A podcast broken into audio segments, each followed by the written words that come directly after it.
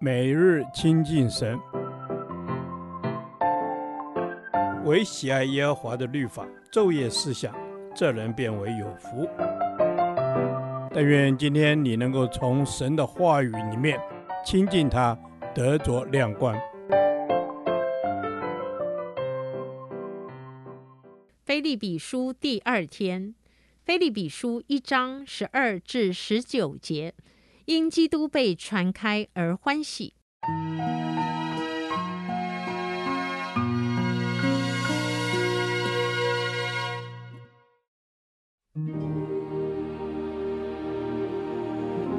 弟兄们，我愿意你们知道，我所遭遇的事，更是叫福音兴旺，以致我受的捆锁，在御营全军和其余的人中，已经显明是为基督的缘故。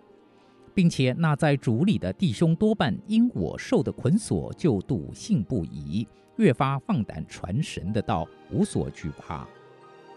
有的传基督是出于极度纷争，也有的是出于好意。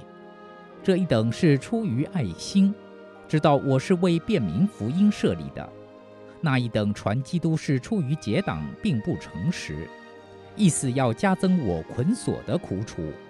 这有何妨呢？或是假意，或是真心，无论怎样，基督究竟被传开了。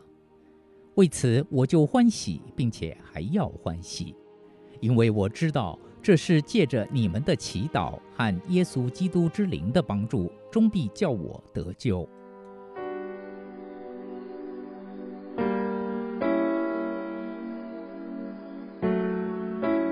这时，保罗被囚禁在罗马御营的监牢里已经两年，正在等待审判。他身处于随时被处决的危险中，但他却认为这仍有神的美意，因为已经显明是为基督的缘故。的确，因保罗被关在御营的监牢中，福音才有机会进入罗马的皇家体系，让他们听闻福音。得着基督的救恩，保罗在监狱中传福音的影响力，不仅只及于当代，甚至还影响到之后的世代。因为有人说，第四世纪君士坦丁大帝能够率领罗马全军乃至全国归向基督，极有可能是受到保罗在狱中传福音的影响。保罗在安危未卜的情况下，仍然表现出生命的平安与喜乐，这样的生命激励了周遭的基督徒。就如经文所说：“那在主里的弟兄多半因我受的捆锁，就笃信不疑，越发放胆传神的道，无所惧怕。”的确，保罗所传的福音是在火窑中受过试炼，在十字架上显出荣耀的福音。他的生命如一粒麦子，不落在地里死了，仍旧是一粒；若是死了，就结出许多子粒来。保罗用生命传福音的精神，实在令人动容。许多人因他的榜样而得了激励，满怀信心与勇气，竭力传扬福音。当时有些人传扬基督，在福音的内容上没有错误。不是另传一个耶稣，也不是传别的福音，却在传福音的动机上有争议，因为他们是出于嫉妒纷争与结党，他们排挤保罗，想要掌握权力，增加自己信徒的人数，扩大自己的团队阵容，所以他们传扬福音。一位真正认识神、爱神的牧者，不能将羊群视为己有。否则，便是将属灵的事拿来当成满足自己肉体私欲的工具。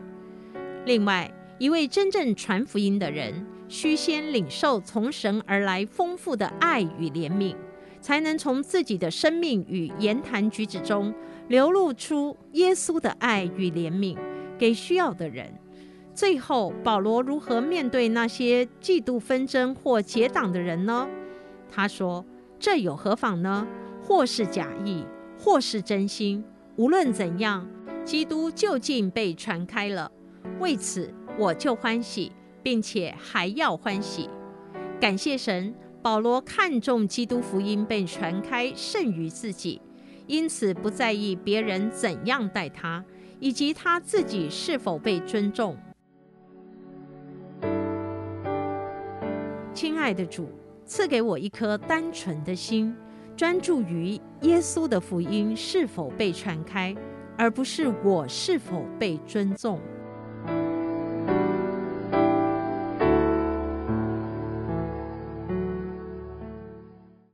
导读神的话，《菲利比书》一章十一节，并靠着耶稣基督结满了仁义的果子，叫荣耀称赞归于神。阿门。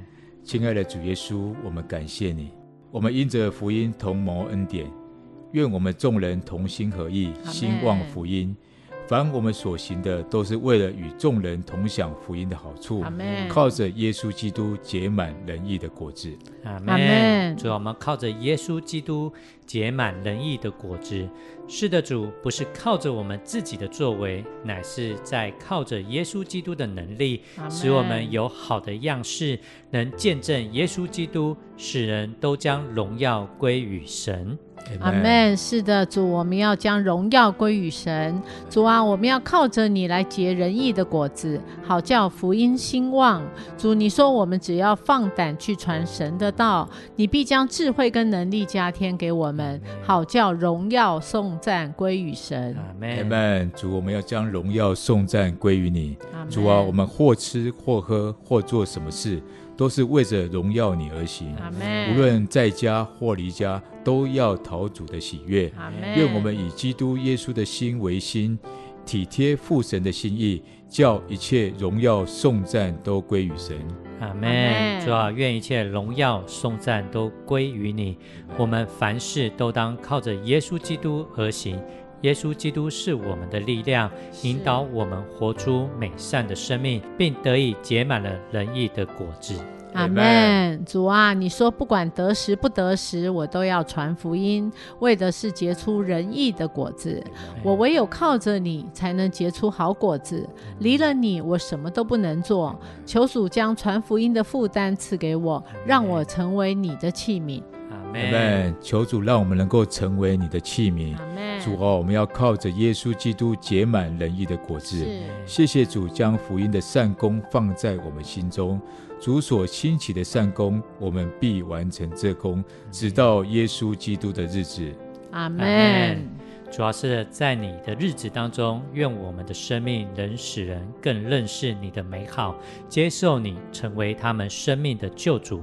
你就使所有信靠你的人活出生命的意义及价值，使一切的荣耀颂赞都归于神。